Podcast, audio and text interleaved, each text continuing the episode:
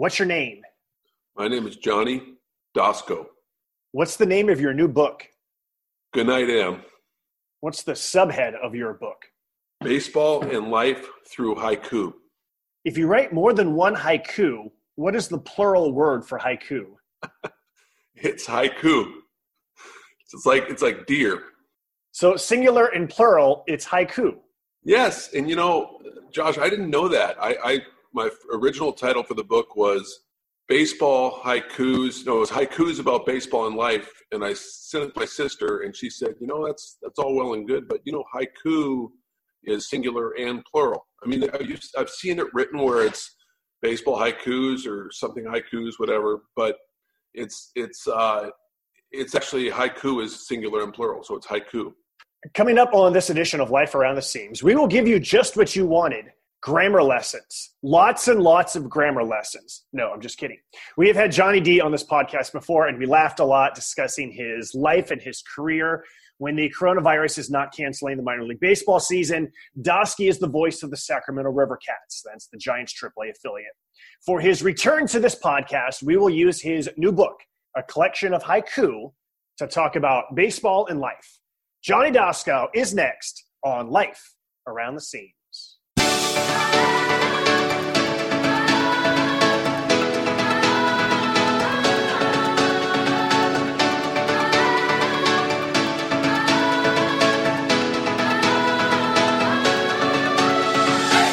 Former Major League pitcher Jim Bouton once wrote, You spend a good piece of your life gripping a baseball, and in the end, it turns out it was the other way around all the time.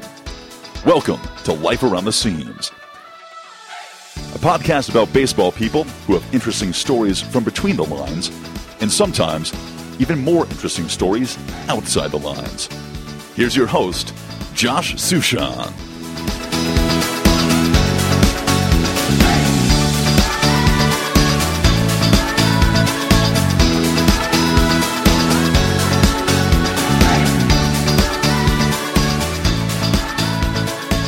Right, Mr. Dosky. It is uh, it is good to see you via Zoom. Uh, we have talked many times during this pandemic. Um, it is not the same not being able to go to Raley Field and welcome you to Isotope Park, but I'm glad that we can uh, catch up here. That's right. Don't forget Sutter Health Park, new name. That's right. Sutter Okay. Health Park. Okay, so we're going to get into haiku. Yeah. But first, let's make sure that everybody knows. According to Wikipedia, haiku is a type of short form poetry originally from Japan.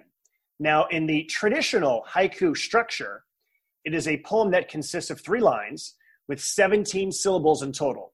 The first line is five syllables, the second line is seven syllables, the third line is five syllables.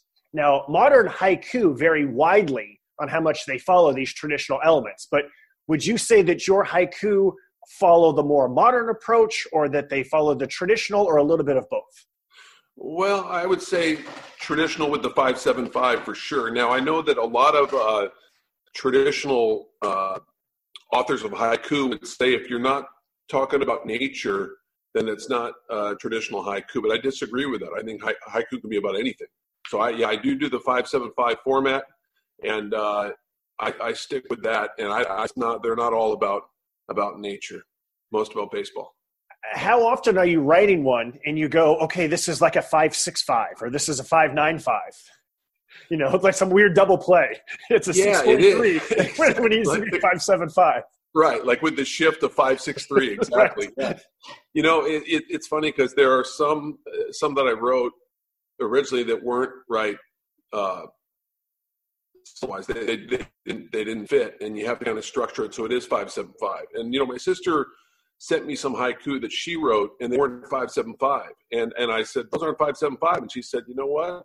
So what? Who's making the rules? You know, so there are people who can, you know, I think it's five seven five, but but there are people that write them so-called haiku that that maybe they aren't the traditional uh, five seven five syllables. But I don't know, man. To me, it's, it's got to be five seven five to be a to be a real haiku. That's just me. Well, you've been writing haiku for a while, and you've often sent them to me and other people. And uh, but when did you when did you first find that writing haiku was something that you enjoyed and that you were uh, that you excelled? You know, my my brother. Thank you for saying Excel, uh, but I will say that my brother got me into haiku when I was a lot younger. I used to, you know, I used to write them all the time on Southwest flights. I read on the Southwest magazine and write, you know, 10, 15 every flight, but I never kept those. I, I regret that because it just it, it it you're kind of lost in your thoughts and you write these haiku and and it was so much fun to write those on those Southwest flights. Made the flight go faster and. um so it's something I've, I've always loved to do. And, and so this, this was something that, you know, writing them outside during the quarantine helped pass the time. And it was just uh, very peaceful for me to go outside and write them. But I used to write them on Southwest flights all the time. And, the, you know, the coast, we go to all these different cities. So they, they were fun to write. So you're telling me that if I was on a Southwest flight and I was in the row or the seat that you were in just before, and I started to go through the Southwest magazine, I would see your haiku that you had written and left in you know in, in front of me i would i would get 100%. your haiku. Absolutely. There are people that saw my haiku strangers saw my haiku. I never took the southwest flight uh, magazine with me. I, it was idiotic. I probably would have had a collection before this because I, I feel i wrote, wrote some good haiku back in the day in the southwest magazines. But yeah if you would have picked up a magazine you would have said what is this guy's writing haiku about the sky and about this flight? And what, what is going on here? So yeah you definitely would have seen that for sure well, well, maybe you just made that person's flight better. Maybe they tuned in to find out the five best steakhouses in Texas, and instead they got the wit and wisdom of Dosky. well, yeah, if if they liked them, yeah. I mean, haiku's not for everybody, but yeah. So I think, uh, yeah, people would have would have been I had a, a nice little surprise if if they would open up those magazines for sure.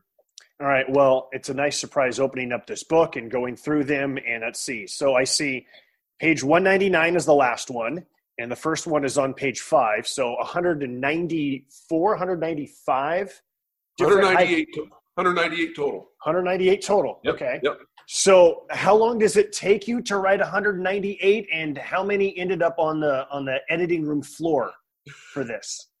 Yeah, you know, it, it, I wrote 440 and cut. Yeah, I wrote 440 and cut it down to 200, and then we, uh, my wife and I, kind of edited out two at the end. So it was 198. And the, the one that didn't make the book, that was the last cut, is one about Bo Jackson that will be in the next haiku book that I write. I think it's a wonderful haiku. We kind of went back and forth. She says, I don't know if that fits. And I, eh. So she went out and, and we, we ended up uh, going with 198 total. Uh, but he, it's a, I think it's a good Bo Jackson haiku. I really do. And, and I think people, baseball fans and football fans are going to, baseball fans will like it more than football fans. But, uh, yeah, so it, the the cutting room floor was tough, Josh. It was it was tough, Sush. It was we didn't know what uh, you know. There were some that I thought should be in, some that we kind of went back and forth on some of these, and uh, ended up settling on the 198 that we did, which I'm satisfied with. But I think some of the ones that did not make the book definitely will be in the running for for a second book for sure. Well, I'm excited that there's already going to be a sequel, but let's go ahead and continue our focus on on the first one. Now, when it comes to inspirations, I mean this question both um, sarcastically but also literally. Do you think of a topic, or does the topic think of you?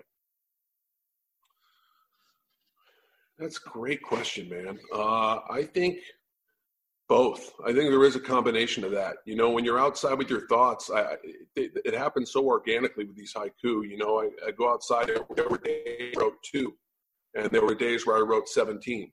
It just, I, I never, I feel proud of the fact that I never forced it. I never forced it. There were subjects that I wanted to write about, and then I just thought of things, and that led to another thought, which led to another haiku, which led to another haiku, and then of course my my brain, as you know, is all over the place. So there a lot of times there was no rhyme or reason, but I, I think that's a really deep question. I would say it's kind of a combination of those two. Yeah, because we're going to get into some of these and, and then kind of get into some of the stories that go behind them. But for example, do you just sit there and think like, okay, I want to do a haiku about Eric Byrnes. What what what can I what can I say about Eric Byrnes? What can I think about Eric Byrnes? That, that would make for a good haiku or did your thoughts just just go in a way and then all of a sudden it ends up with oh burnsy's in my head now that's the latter for sure. Like i didn't think oh i got to put this guy in my book. I got to put that guy in my book. It, if, if it happened it did. I mean these are all like i, I kind of wanted to you know I, for most of my career i've been with the river cats. You know of the 28 years i've been with the river cats for most of those years. You know at cedar rapids for a few and high desert Fresno, and then Sacramento. So I think most of a lot of the haiku, baseball haiku, were Sacramento related. I tried to get back in time a little bit with Cedar Rapids and High Desert and, and Fresno, but most of them are. Um, there's one Joe Nathan that specifically is, reminds me of, of Fresno, but I think most of them are Sacramento. So I did think of some players that were were uh, kind of Sacramento based, and, and my memories of baseball with them is in Sacramento. So Burns definitely, you know, Burns was, you know, Burns could have been on the cover of the phone book in Sacramento, as you know. He was big in Sacramento, and I wanted to definitely capture that. Yeah. Um, and, there's a lot of PCL, uh, a lot of different things yeah. from throughout the Pacific Coast League and some Albuquerque ties. So, all right, so let's kind of get into some of my favorites. Now, my original idea was, all right, I'm going to pick nine favorites. Yeah. Because I thought, you know, nine innings, there's nine players in a lineup, and then um, you know, I wasn't even through 100 pages and I already had gone over nine. So we're just going to have some fun. So okay. I figured that I'll just uh, say, like, now I don't want to give away all of the haiku because then no one would buy the book. And by the way, they can go to johnnydoskow.com, right? In order That's to get right. a order right there, and yeah. What if I want a book personally signed by you? They're all personally signed because I sell it on my garage. So they're all, you go to johnnydoskow.com and sign up. I'll get the name and, and you can even put notes on who you want it filled out for on, on the you know on the on the uh, website. So yeah, so that's uh, johnnydoskow.com. All right, so we're gonna start with the first one, page five. The title is "Dad on Baseball." Dad raised us this way: never leave a game early. Time no element. That's right. Yeah, you know, I, I think that's I'm a lot of things I, I'm really grateful that my dad raised us on. Baseball's one of them, and you know, it didn't matter if the score was 12 to one, 15 to two uh, my dad would tell us, "We're not leaving this game early. We're not leaving until the third out." I remember going with a friend uh, to a game with his parents, and it was the seventh inning at a at a at a Angel game, I think, and they wanted to leave early, and I'm like, I was like, "What do we? I don't get it. Like, I don't, I couldn't grasp it. It didn't, it didn't."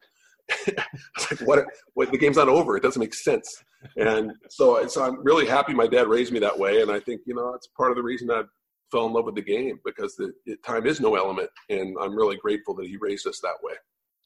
Quick note about my dad.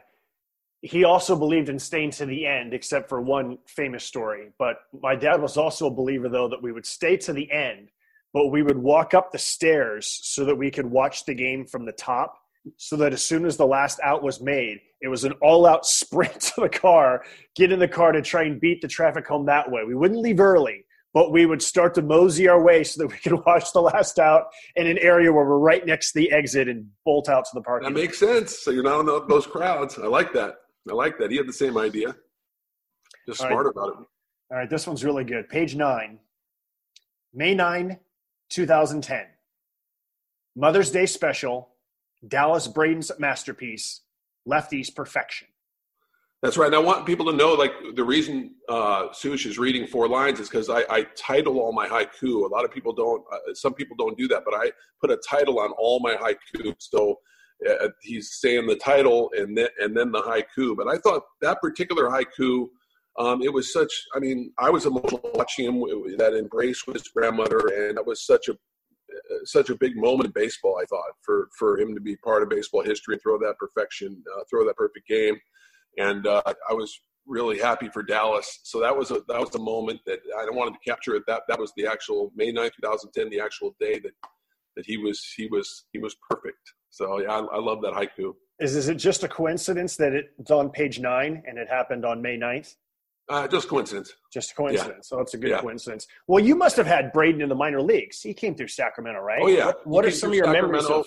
Uh, yeah, he came through Sacramento. He had a 17 strikeout game for us, uh, in, in, a, in, the most strikeouts ever in a for a River Cat in a game. So he he had that piece of history, and he came down and and uh, rehabbed as well many many times. So yeah, he was he was a character, and and uh, I was really happy to see that that May 9th, 2010. That was neat. I, I remember when Braden was first going through the minor league ranks, and I was covering the A's for the Oakland Tribune at the time. And correct me if I'm wrong, but I thought that that he had the screwball, and he was just striking at all these batters with this screwball. And then there was just this perception, like, oh well, you know, it's just because he's got this trick pitch, and that's not going to work when he gets higher into baseball, or you know, his arm's not going to hold up because of this.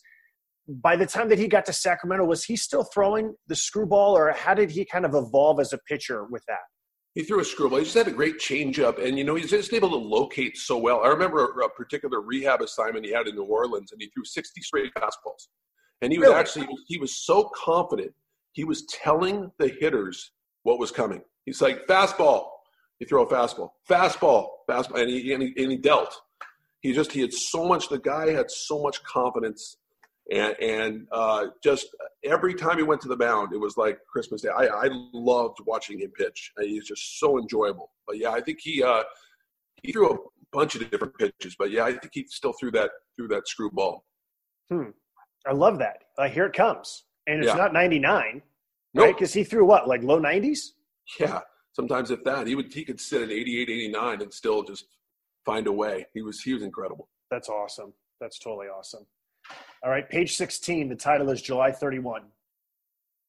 Moved at the deadline, he senses his destiny, part dread, part intrigue. Yeah, you know that that's uh, you. Every every broadcaster I think can relate to that. And talking to players, when you get to the, you get closer to the deadline, and guys are apprehensive. There's tension there because they don't know if they're going to be dealt. They're excited, but they're kind of dreading it. These are the these are the you know they have the relationships with these players, and you know you go from being with your brothers for years and years. As far as these players go, they're with their brothers year after year, and all of a sudden, bam, they're traded, and it's it's over. I mean, they still stay in touch, but they're not with them on a daily basis. So, I think anytime a guy gets traded, especially a young guy, he's uh, he has mixed feelings, right? He's he's torn because he's he's excited that a team wants him, but he feels betrayed sometimes by the team that's dealing him. He's going to miss all his friends, all those relationships. They're brothers, and and I think it's uh, I like that haiku because it, I think it kind of captures um, what's going on emotionally for for the player.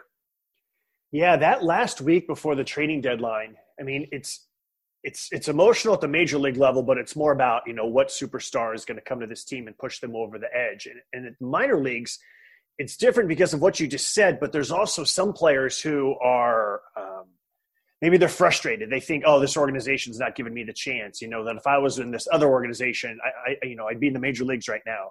Um, and then some are just totally blindsided by it. And then anytime that someone's name is not in the starting lineup then all of a sudden, especially if it's a big prospect, like, oh, oh, you know, what does that mean? Or someone gets taken out of the game in the fourth or fifth inning? Is that because you know they hurt a hamstring, or is that because a trade just got finished, you know, somewhere? And, and we're on hashtag hug watch, right? You look in the dugout, and if someone comes out and everyone starts hugging him, then it's like, okay, I think that means that he's been traded. You don't hug someone who pulled an ankle or pulled a hamstring. exactly. Yeah, that reminds me too. I mean, it, it, was a different situation. I remember Daric Barton was um, taken out of a game in the in the fifth inning, and it was right I, I mean, I mean he, there was all this talk about him getting called up, and uh, so I was saying on the air, I go, you know this. I'll tell you what, he got he got uh, taken out of the game. I'm sure that means he's going up to Oakland. I was just going nuts. So somebody, I think somebody even tweeted about it, and it turns out he came out because he he he, uh, he pulled something. You know, so it's like you, as a broadcaster, sometimes you speculate on things. I learned my lesson on that one. Just lay back a little bit until, until you know. But yeah, that that is. Uh, I, I really it's funny you talk about that haiku because there are a lot of emotions in that haiku, you know, because players, and you're right, there are players that you talk to in AAA that are dying to get traded. They're like, please deal me. I want a new start. I don't think this organization is is understanding what I can do on the field. So, yeah, we've seen that many times. My first year with the Isotopes at AAA uh, was 2013, and it wasn't the deadline of July 31st, but it was sometime that last week, and we had a doubleheader against the Iowa Cubs. And between games of the doubleheader, I didn't know this at the time, but between games of the doubleheader, um, the Dodgers acquired Ricky Nolasco and Josh Wall and Steve Ames, two guys who were in the Isotopes bullpen, were the guys that were going to the Marlins for it. So you had that trade being completed, and then also um, what's his name? Lefty Ian Ian Stewart. Yeah, Ian Stewart, lefty was a big prospect at one time um, with the Rockies, and then uh, he had been with the Cubs, I think, and the Cubs released him, and then the and then the Dodgers signed him he gets added to the roster. And so, you know, like between games, the doubleheader, you know, you're scrambling to fill the time. You want to eat something. You want to get your lineups done. All of a sudden, I see the lineup and it's like Stewart's. I'm like, where's Ian Stewart? And the game's going on. You're like, why is Josh Wall and Steve Ames not pitching today? These are the two of the best guys in the bullpen, yeah. and they haven't pitched in either game of the doubleheader. And then, you, and then it all starts to make sense uh, once you find out the actual news. Exactly, exactly. I know we've seen that many times. I know it's we we speculate so much so much uh, in AAA on uh, on what's going on. These guys just just want their shot, whether it's with their team or, or with another club. Another haiku is about a guy that I got to know when I was covering the A's, and this is page twenty-one. The title is Ellie. South Dakota's own, solid player, better man, Mark William Ellis. Yeah, I mean that just I mean it says it all right there. Yeah, he's uh, he was just such a quality quality human being, and a, and a you know I think uh, I remember I got a, a, a nasty email from a listener who was saying we get it he's from South Dakota because I would say it all the time ground ball to short South Dakota and up with it on to first. And she was like, please, you're wearing it out. We understand where he's from. Okay, we get it. But uh, so that made me want to say it even more, just to bugger, you know. So I would, I would, say it again and again. But he was just, uh, yeah, Mark Ellis. I mean, what can you say? He's just a, a great, uh, a great guy, and he was he was such a solid, solid ball player. He played short most of the time for the River Cats, more more second base in the big leagues, but uh, one of the great defensive players, really uh, underrated and uh, tremendous guy. The um, I think another thing that broadcasters would wear out as well. Uh, you mentioned shortstop, and it just made me remember this. When he was at Florida, he played shortstop, and David Eckstein played second base. That's right. Then they get to the major leagues, and Eckstein, who doesn't have as good of an arm, plays shortstop for the Angels, and Ellis plays second base for the A's, and they were teammates, and I think they were roommates. They're definitely friends, and so you had these two American League West uh, rivals, and you know these two guys who were teammates in college together. And um, you know, I always thought that was like an interesting you know little with game within the game of those two guys. Absolutely, and I, I enjoyed watching both those guys play. One thing I remember about Eckstein, and we on the tangent here, but I, I remember Eckstein watching Eckstein play, and I was amazed at the guy that did not have a great arm, but he always like he talk about an internal clock, and I have uh, uh, a haiku about internal clock in there for shortstops. He had one of the best internal clocks I've ever seen. Like made up for his arm and the way he uh, he, he, was positioned well, and then he always knew how fast the runner was. He always seemed to, and we always talk about 90 feet being the perfect perfect distance, home plate to first base, but he always had that feel for um, who was running, how much time he had, made up for the the lack of arm strength with his intelligence over there shorts. I always enjoyed watching him play the other thing about Mark Ellis reaching the major leagues is that you know he, he, was not a top prospect. It was supposed to be Jose Ortiz. Remember Jose Ortiz? Like he was the guy who was the hot shot prospect, and he's the guy who was going to be the second baseman of the future you know, whether or maybe he was going to take the hottest place at shortstop, and now here comes Bobby Crosby, so it's going to be uh, Ortiz that's going to be at second base, and it's going to be Crosby at shortstop. And for whatever reason, it just didn't work out with Ortiz, and Ellis almost became like the, oh yeah, okay, I guess, well, I guess we'll see what Ellis can do. And the next thing you know, he's just this stalwart second baseman for the A's in the early 2000s, and carved out like a 10, 12 year career in the major leagues. Yeah, I remember when I had uh, Billy Beane on the air with me, and I, I asked him about what I call the throw in Mark Ellis, and he's looking at me like, "Well, he may have been a throw in for you, but he wasn't for us." Like, he, I think they knew they knew what they had in this guy, and and uh, he, to me he seemed like a throw in in the deal, but but he he certainly wasn't, and uh, he proved that. I mean, he, what a what a solid player. Yeah, for sure. Uh, before I get to the next haiku, I'm, I'm going to set up this one by saying that there's been numerous times over the last few years that the Isotopes are playing the Sacramento River Cats and the River Cats bring in this relief pitcher. And I'm looking at his stats and I'm looking at his baseball reference page and I'm going through what his numbers were last year and the year before that. And I said so many times on the air, how is it that this guy is still at AAA? All this guy does is dominate the very hitter friendly PCL. And yet, why is this guy still in the minor leagues? And it's on page 27. And the title is Rogers to the Show. Tyler called his twin, could not utter single word. He didn't have to. Probably, Sue's probably my favorite haiku in there. And just because the, the backstory is, and I heard the story basically through Brundage and talked to Ty, Tyler about it, but, you know, he, he and his twin are, are identical twins. I mean, incredible. They, they walk the same, they talk the same. They don't pitch the same because, you know, Tyler's, you know, right-hander submariner, and Taylor with the Twins is left-hander over the top. But besides that, everything they do uh, their voice. It's it's remarkable. It's almost eerie how similar they, they are as identical twins, as a lot of identical twins are. But this is uncanny, and they're um, you know when, when he, you know he, we everybody been hoping Tyler would get would get a call up and just never seemed to get that call. Two time All Star. Well, finally when he did, uh, he first person he called was his twin, obviously his his uh, brother Taylor, and he couldn't even get the words out you know, he couldn't. He could. He was. It was the the tears were here, and I I've been there where the tears are where you can't even talk. And and uh, again, he didn't have to. Taylor knew exactly exactly exactly what it was, and and uh, just when Brundage told me that story, I was sitting there just weeping in his office, just because not, not only just for the story itself, but just what he what he's gone through, how he's persevered, and how much it meant to him to get to the big leagues. Now, one thing Chris Shaw said, I think Shaw tweeted it that he's seen a lot of call ups through the years, but he's never seen a clubhouse erupt quite the way they did when Tyler was called up. They, they have no, they've never had more joy for another guy getting called up than, than that particular day, and it doesn't surprise me because uh, he is such a such a good dude, and and and he had, he had earned it, and he's and you know he proved it last year up at well he pitched up there, but that was that was an emotional. I got welled up even even writing and just thinking back about uh, about that moment and that that time when uh, when he did get called up.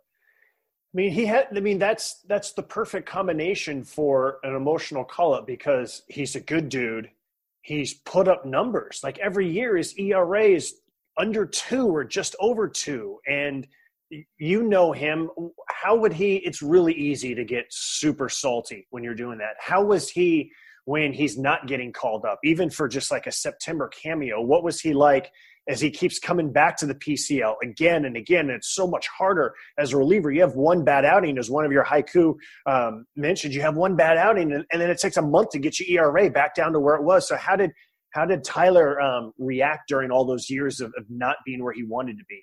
Well, I'm sure it was frustrating. You know, I mean, I, I think he put on a face a little bit, but obviously you're putting up those numbers, and not getting called up, and how can you not be be frustrated. But sometimes that frustrate that frustration is good. I never really saw the frustration. I'm kind of on the outside, but but I, I would say that there's no. I can't imagine that you wouldn't be frustrated after after not getting called up after putting up numbers and proving yourself uh, that long. And that happens to guys sometimes. Some guys slip through the cracks. I mean, you look at a guy I remember back in the day, Paul Smythe. I was surprised he never got a called up. He put up numbers every year, but the A's just didn't didn't see a, a use for him. So you'll see that with guys sometimes, and and sometimes it's not just about the numbers, but yeah, with Tyler, it was it was perplexing not only to Tyler, but I think to a lot of guys uh, just uh, around uh, and players and media and everybody on why he wasn't. It was surprising that he wasn't getting the call up, but I think he handled it really well.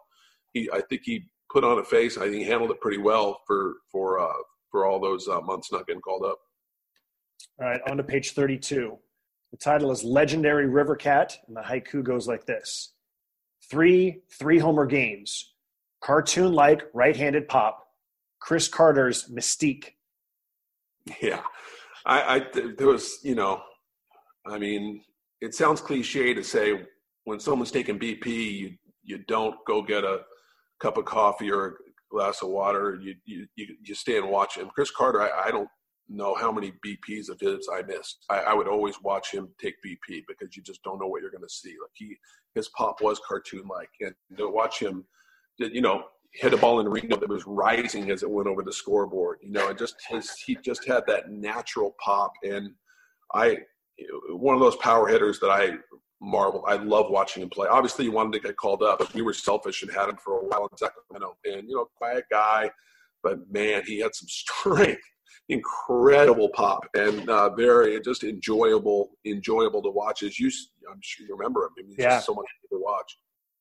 Yeah, when when the guys who can put on a show in BP, it's interesting because some of them, like, okay, I, I just want to work the opposite field, right? I just want to go the other way and some are just kind of working on things and then maybe they they, they turn it on in, in the last round. And then there's other guys that it's like no i'm going to start showing off immediately right? Yeah so, well, you know, but even with him though Sue's like he even if he's working on stuff he's going to do something impressive. He'll hit one out to right center he'll hit one you know even he's working on stuff his pop is so uh, unique uh, that he was he put on a he put on a show every time and I, I didn't miss it This is uh this is one that's going to make a lot of people smile, even if they're not hardcore baseball fans. Page forty. The title is "Dinner at the Yard." Dinner at ballpark. Two dogs with fixins and beer.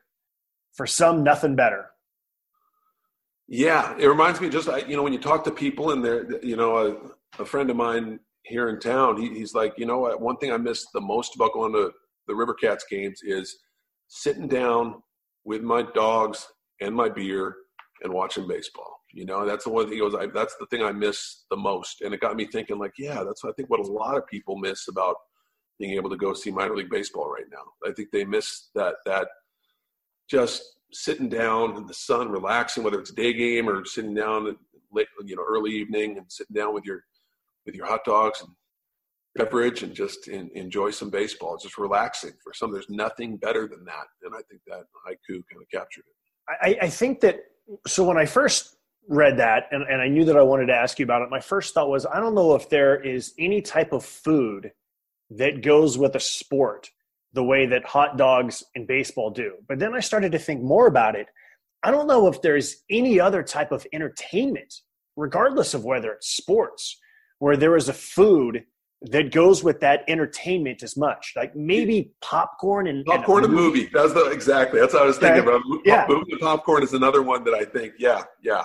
But you know, maybe tennis. You know, breakfast at Wimbledon, and they get the um, um, help me out here. The uh, the the the, the strawberries and cream. Yeah, yeah, yeah.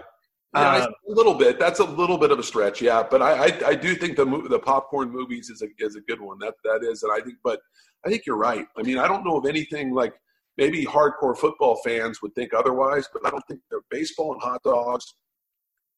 It's it it, it does. It goes together, and, and, there's a reason it does. Just it's a, such a great tradition for a lot of people. You know. Is it also because of whatever copywriter for Chevrolet wrote that catchy tune, "We like baseball, hot dogs, apple pie, and Chevrolet"? like if like if that had not been written, would we still feel the same way about baseball and hot dogs? I think we still would. I think we still would. There's something about, especially if you grew up. I, I grew up in L.A.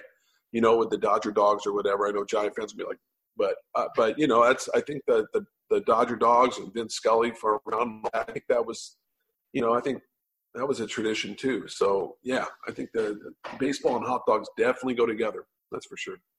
There is one individual who has two different haiku that are about him, and that is Eric Byrnes. So let me read the two different haiku. One of them is on page 55. Baseball's robo ump, argue with Burnsy till dusk, human element. And the second one is on page 121. Ran a marathon, 30 consecutive days, only Eric Byrnes. Yeah. You know, the, it's, it's only Eric Byrnes. That's for sure. He's he's uh, he's a different. He's a machine. He's a different different guy, and you know he's uh, he's he's wonderful. And you know Byrnes, you know Burnsy. I think we talked about the robo ump one time and, and went back and forth on it. He he he just he, his whole thing is get the call right. You know that that's his whole thing. I don't care. Get the call right. We have the technology. Take advantage of it. My whole thing is like, look, I understand it's not going to be perfect all the time. I understand you're going to have Don Denkinger. I understand you're going to have Jim Joyce. I understand you're going to have, you know, missed calls. You know, as Herzog said, an umpire cost me the World Series, an umpire won me the World Series, right? And right. I, I like that. I like that it's followable. I like. I miss the the, the arguments. I miss. I, I, like the fact that baseball, you know, in some ways is so perfect, in other ways it's imperfect, and I, I like the fact that uh, that umpire can make a make a costly mistake. I don't like it for that team, but that's so that's where we go back and forth. It's just difference of opinion, you know. And, and so I will forever argue with Burnsy uh, about that. I think you know we just feel differently about it, you know. But of course, he's coming from a player perspective. I'm coming from a media perspective, where I, I like I like that. But he's he's like get it right, get the call right. And as far as his Superman, I mean, literally, you know, he ran, you know, on his his journey across the United States he went from California to uh, New York or something, and he he literally ran over 25 miles 30 straight days, which is it's just mind you can't even it's mind boggling. You can't put your your mind around it. You can't put your arms around it. It's impossible. And so, uh, you know, he's he's um, triathlon guy. He's he's you know Guinness Book of World Records for the fastest uh, 72 holes. I think in golf. You know, I, he's amazing. And you know, I got a chance. To see him uh, run uh, for it. You know, he he basically runs however many miles, how, however old he is, he runs that many miles. So when he turned 38, he ran 38 miles that day. When he turns 40, he turned 40 miles that day. He turned 40. That's how he's. He, that's how he's a machine. It's incredible. I can't even run to the bus stop, right? Like this guy, this guy, it's amazing. And uh, so I, I, he, he definitely uh, should be honored with a haiku being Superman. Well, yeah, he got two haiku. Now, w- do you remember the first time that you met him, or just when you realized, like, okay, he's not just putting on a show today. This is he's not just like amped up today. That's who he is every second of his life. Yes, and I'm not surprised in the least that he went into uh, broadcasting and media after his playing days because he would I would love to talk ball with him when he was a player. And you know, Burnsy like me, we're both we're similar in that we're both close talkers. So we were we would we would be like nose to nose, and you know I don't have a small nose. We'd be nose to nose talking, and like it would be like he'd be right there, right right in my face, and, I, and so uh, you know the the pandemic's pretty bad for guys like me and him because as close talkers you got to kind of stay away, right? So right. unable to close talk. So, but yeah, I, will never forget just having Byrnes on the team and his energy every single day uh, was was was pretty cool. I have I have a lot of Eric Byrnes stories, but the two that that stand out in my mind the most when I was covering the A's was that there was a spring training game in Phoenix, and Byrnes was playing left field, and there was a couple of different balls that he lost to the sun, and and the sun can be really hard in, at Phoenix Muni. Uh, and I remember just asking him like some sort of question, like, "Well, how bad was the sun?" or something like that. And and Byrnes's answer was something like, "Was it the worst sun in the history of mankind that has ever been at a ballpark?"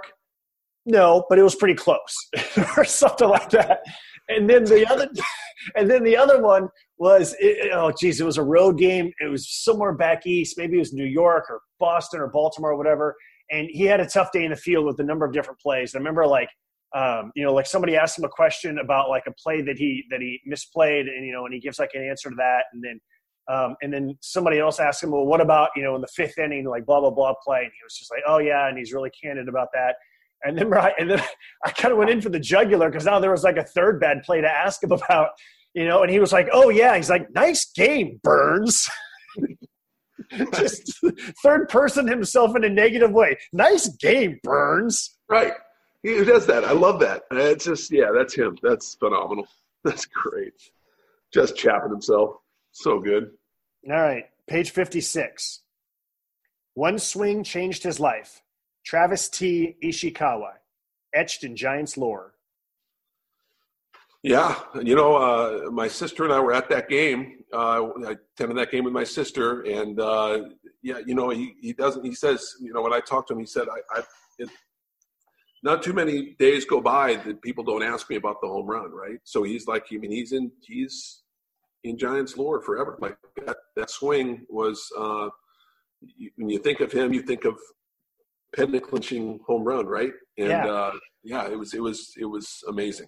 And, and, and, to me, the amazing part about it is that you know Ishikawa at one point was was this pretty good prospect. I remember um, that he was going to go to college, and the Giants took a flyer on him in the twentieth round, and they signed him for like way over what a twentieth rounder would get. And so you know they had high hopes for him, and it never quite panned out. He was supposed to be like the next JT Snow, and bounces around a couple of organizations, and then he ends up back with the Giants and I want to say he's probably spent most of that year with you there at AAA Sacramento. And, you know, it's not like, you know, it's not like this Joe Carter who's like a, you know, who's a multi all star. I mean, Ishikawa, it's like, why is he on the team? Why is he on the roster? And like that one swing just changed his, entire life, his entire career. It did for sure. And what a, what a quality human too. You know, you know, you get to know him. You're like, wow, I'm glad that happened to that guy. Right. It's, it's he's, he's just quality and uh, just yeah, I'll never forget it. You know, my sister is a diehard Giants fan. I mean, she loves the Giants, and she talks about that home run all the time. Like it was, it meant a lot to a lot of people that have that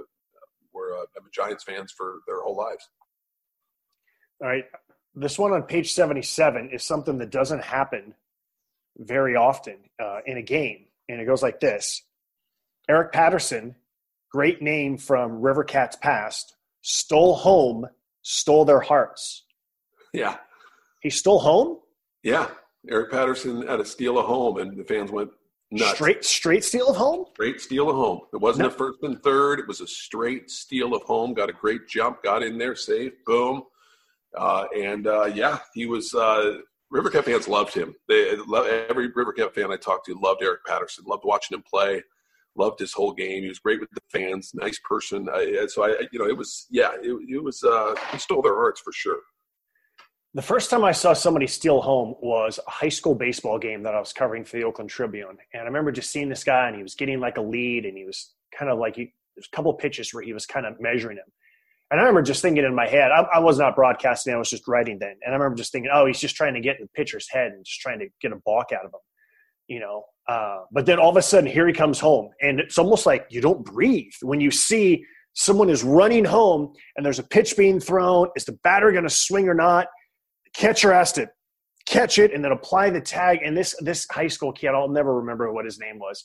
Um, I mean, it wasn't even close. So it's almost like he beat the pitch home. He was so fast. I mean, like this straight steal of home. Again, I think you just hold your breath when it happens. It does. I think. It's, I think one of the more exciting things to call as a broadcaster is a steal a home and a suicide squeeze. Those two things. There's something about it's fast.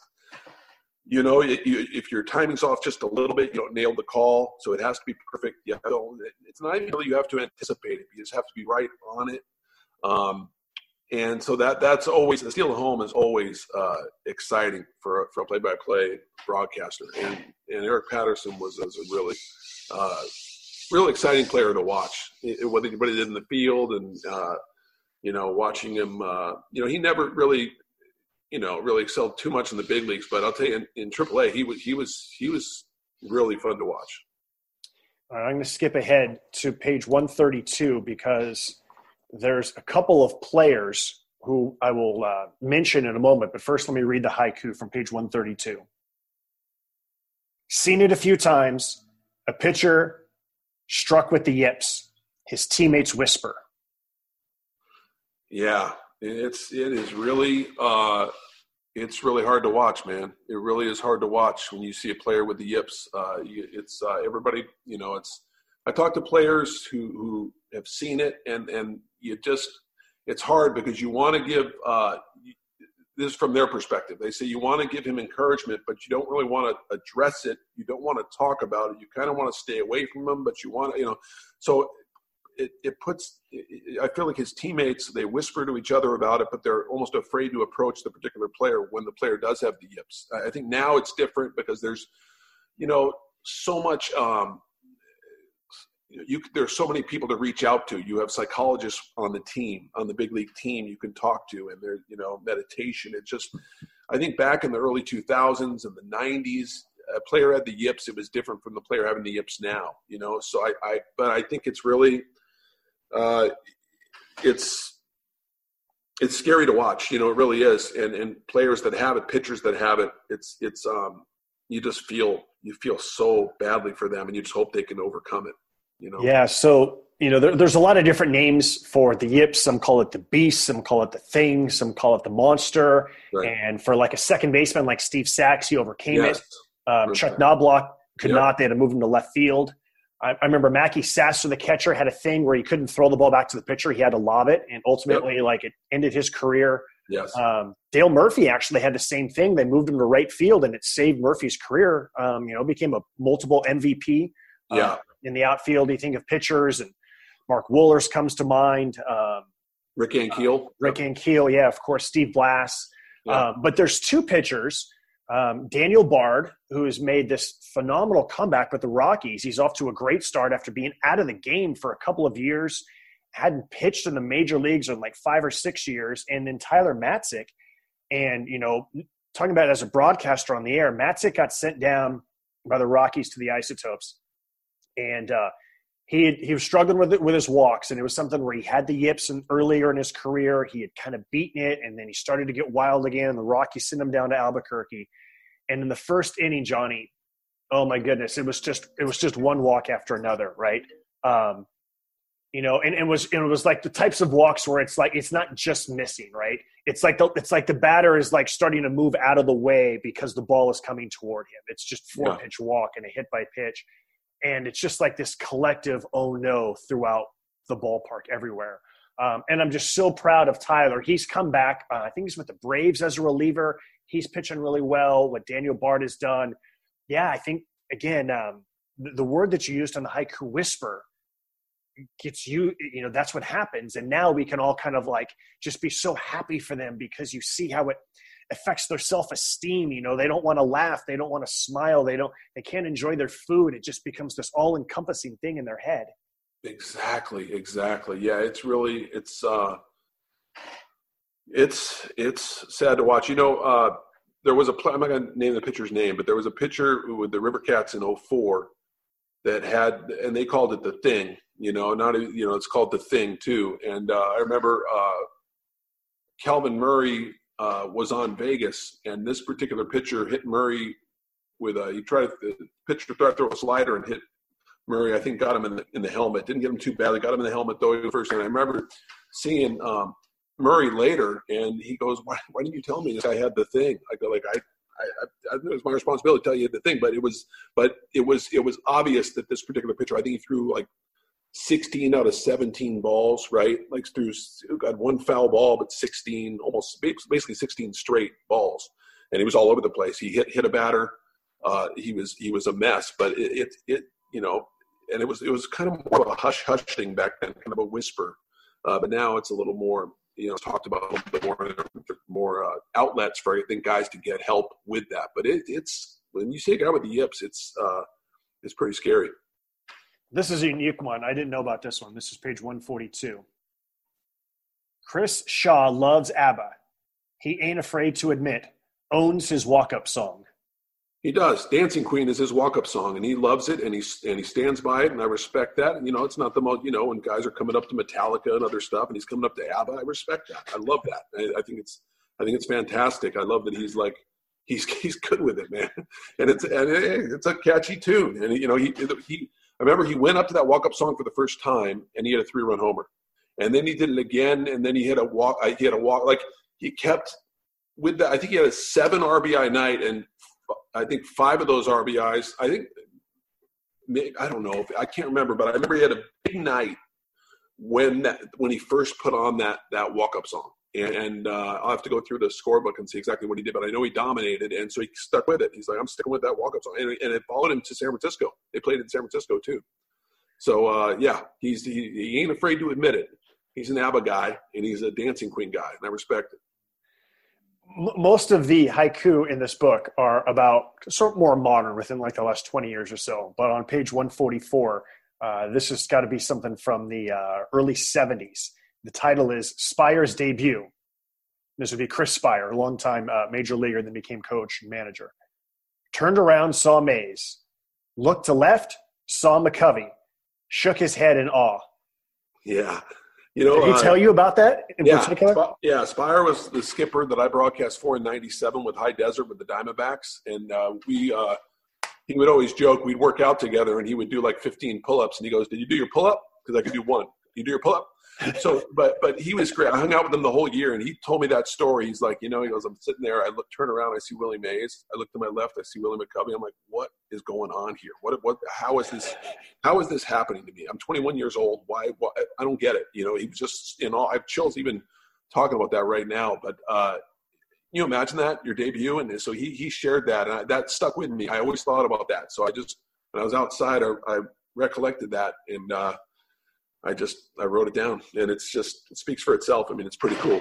Yeah, and, and I think that that I think that no matter who the the the rookie is who's make, making their debut, at a certain point, you know, maybe the, the words don't come to their to their mind the way that they did for Chris Speier that day. But yeah, you kind of look around. Like if you're nowadays and you get called up, and Nolan Arenado is, is, is to my right, and Charlie Blackmon, you know, is out there in the outfield, and it's like whoa, you know, and you know whether or not those two guys become Hall of Famers, like like Mays and McCovey, you know, is kind of a different story. But just the whole idea that just the awe that I'm here and these guys who maybe they were a poster on my wall or they were part of my baseball card collection and now they're my teammates or now this pitcher's trying to get me out.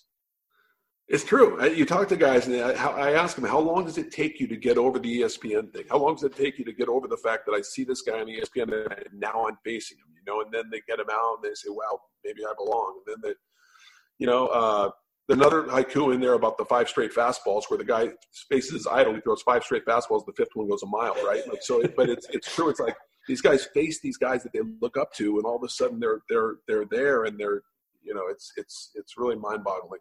Pretty cool. Page one sixty seven.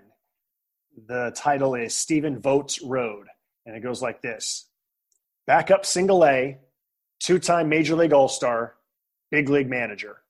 Yeah, and I'm obviously looking forward a little bit. You know, I, I feel he will be a major league manager, but that's kind of that was his road. He was a backup in single A and about ready to give up the game. Like he was, he wasn't sure where he was going with it, and uh, he he um, you know he found a way to persevere, and and uh, he's just a great story. You know, he was oh for his first whatever it was. Everybody knows what he, what he did. He went, you know, he was didn't get a hit with the Rays despite hitting the ball on the money. Uh, uh, Devil Rays at that point. It's, it's, or were they, they were the Rays, right? They yeah, I think Rays. so. Yeah. So anyway, but you know, obviously he hit the ball hard and never got anything, and then got to the A's. Took a little while with the A's, and then he just got rolling. But I think it's pretty cool that you know here's a backup at Single A, uh, and he goes from there, works his way, and a late bloomer as far as getting to the big leagues, and and the rest is history. He's going to be a good, solid major league manager. He has the gift. He has the gift with the media. He has a gift with the players. His communication skills are off the charts. He knows the game. He loves the game. Uh, he listens. Uh, I think he, and uh, you know, I, I just think he's going to be a really solid league manager. Do you remember what it was like when he was in Sacramento and he got back to the major leagues? Yeah, yeah. I, I, I mean, I remember it well. And you know, he uh, the thing is, he, you know, he he never snibbed about being down. That was the, the one thing I remember when he went to AAA, he never complained once about being. He just, you know what? That's how I feel. I'm going to work my way back up. And I, am telling you, this guy is, uh, you know, say any cliche you want, but this guy is um, solid. And I think, you know, because he's experienced everything as a player. You know, he's experienced being released. He's experienced getting the call. He's experienced being an all star. He's game winning hits. He's, you know, uh, a game winning hit in the in the in the in the playoffs you know, uh, and he's, he's, experienced some of the hardships of baseball as well, um, injuries, everything. I think he can relate to everything that a player goes through, and I think that's going to help him too. But I think just the fact that he got sent down and never complained and worked his way back up says a lot about his character, and and, and he, uh, you know, proved he was a pretty good player. He's still he's a backup right now with the Diamondbacks contributing. So.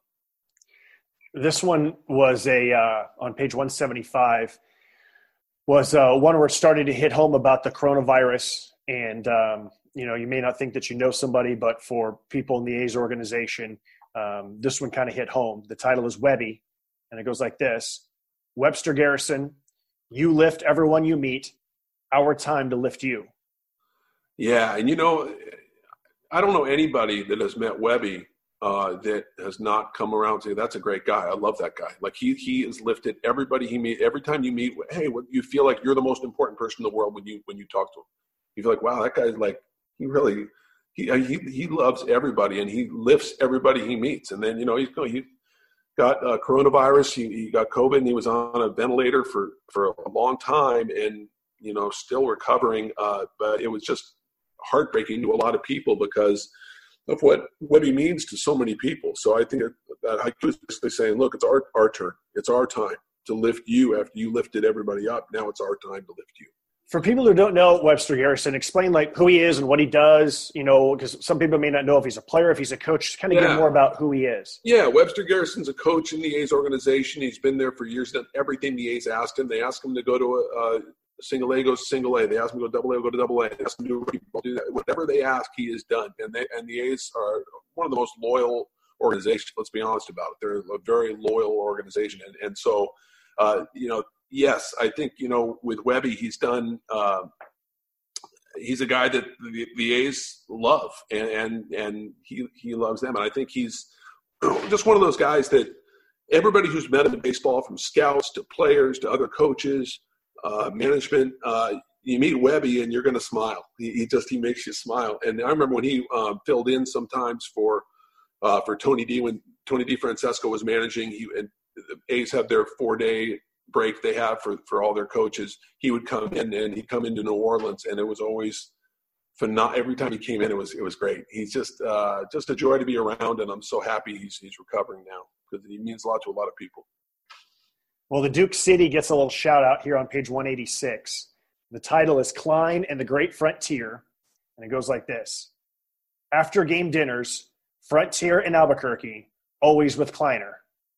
Always with Kleiner, always great food, and always great stories. We would stay at at, at the Frontier for a couple hours, uh, two three hours after the game, close the place. Uh, not really close the place down twenty four seven, but we would be there late and just uh, eat a lot of food with Kleiner and have a Kleiner. By the way, looks incredible right now. He's lost really.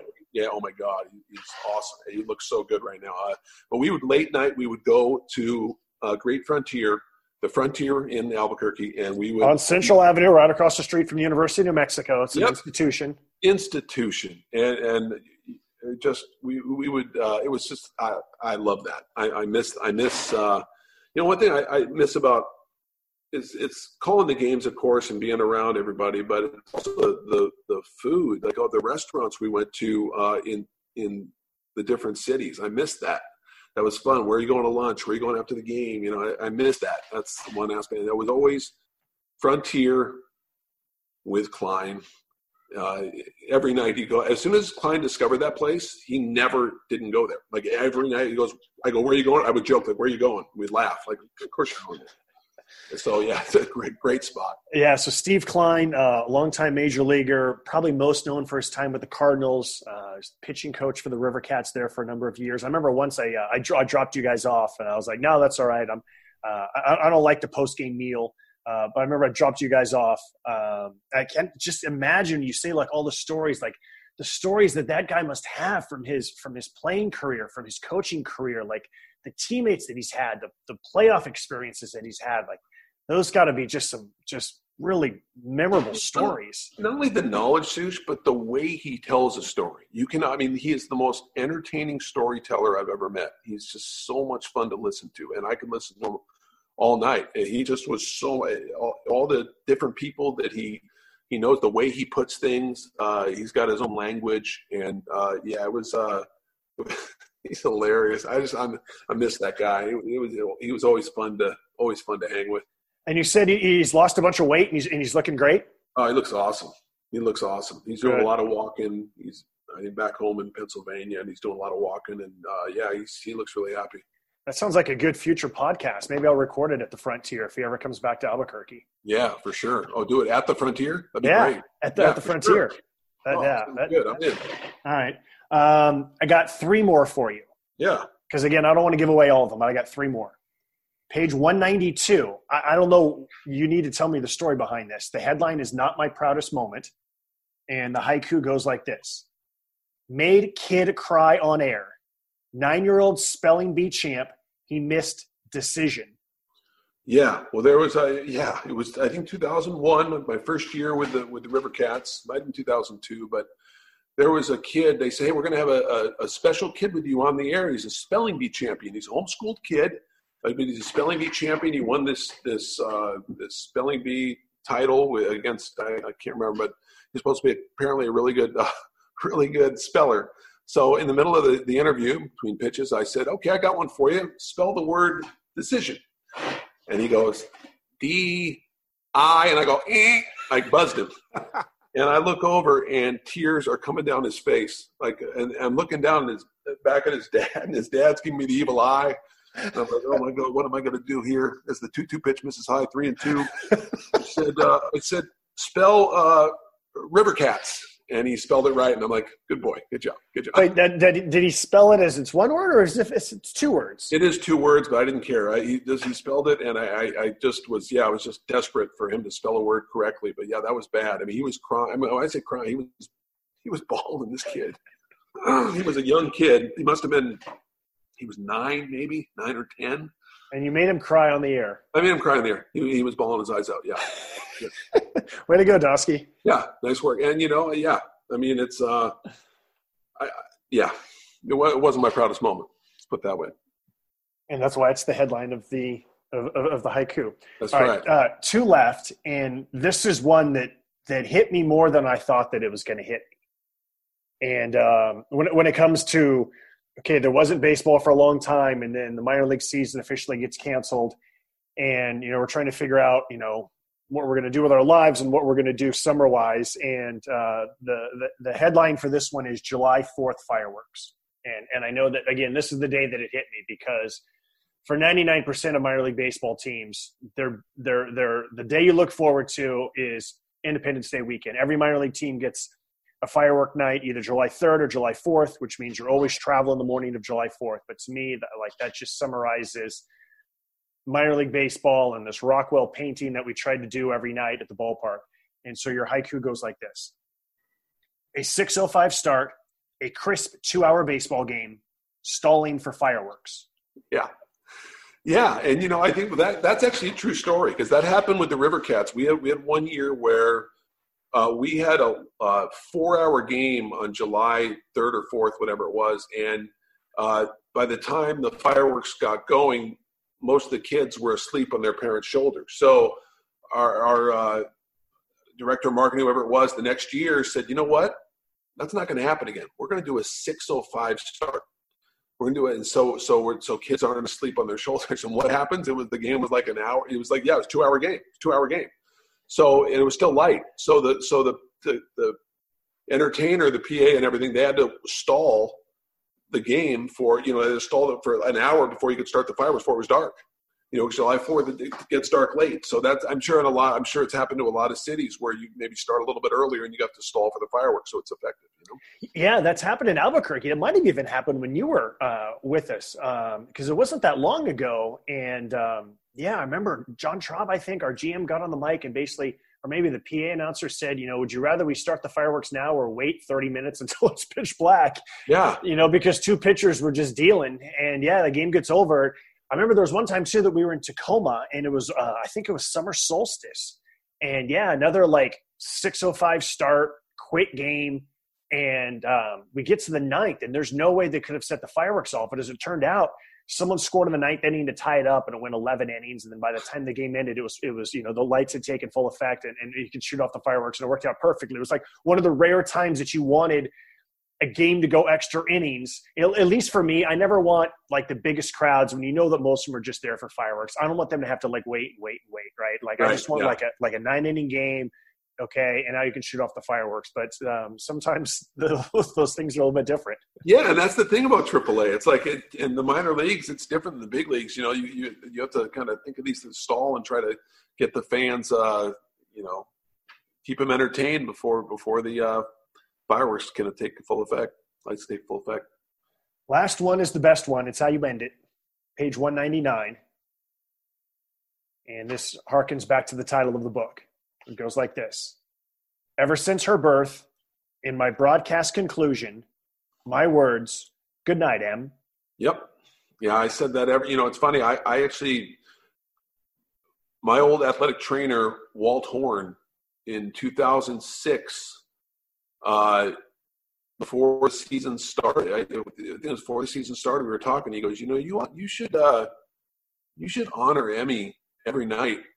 Say goodnight to her after every broadcast." He told, and I said, "That's a great call." I, I got emotional when he told me that, you know, and and eh, so I, I started doing it. I never stopped. I still do it now. You know, I still, it's only after every nightly broadcast because during the day, obviously, she's gonna be up a few more hours. But at night, I say I say goodnight after every broadcast, and uh, it's something that uh, you know, it's um, it's just emotional. It's emotional for me to to um, to just honor her with those those words. You know, it's funny because I heard uh, in, like five years later that Billy Crystal movie came out, and in that he's a minor league, he's a AAA broadcaster, and he says goodnight to his to his daughter on the air, and I'm like, well, they stole that, doing that for five years, but it was, uh, but it was, it's something obviously, and, and, you know, as far as the title of the book, uh, it was it was kind of a, a no brainer. You know, my wife actually, uh, we were thinking of a title. What what should we name this book? You know, what should we name this book? And she goes, I she goes, I got it.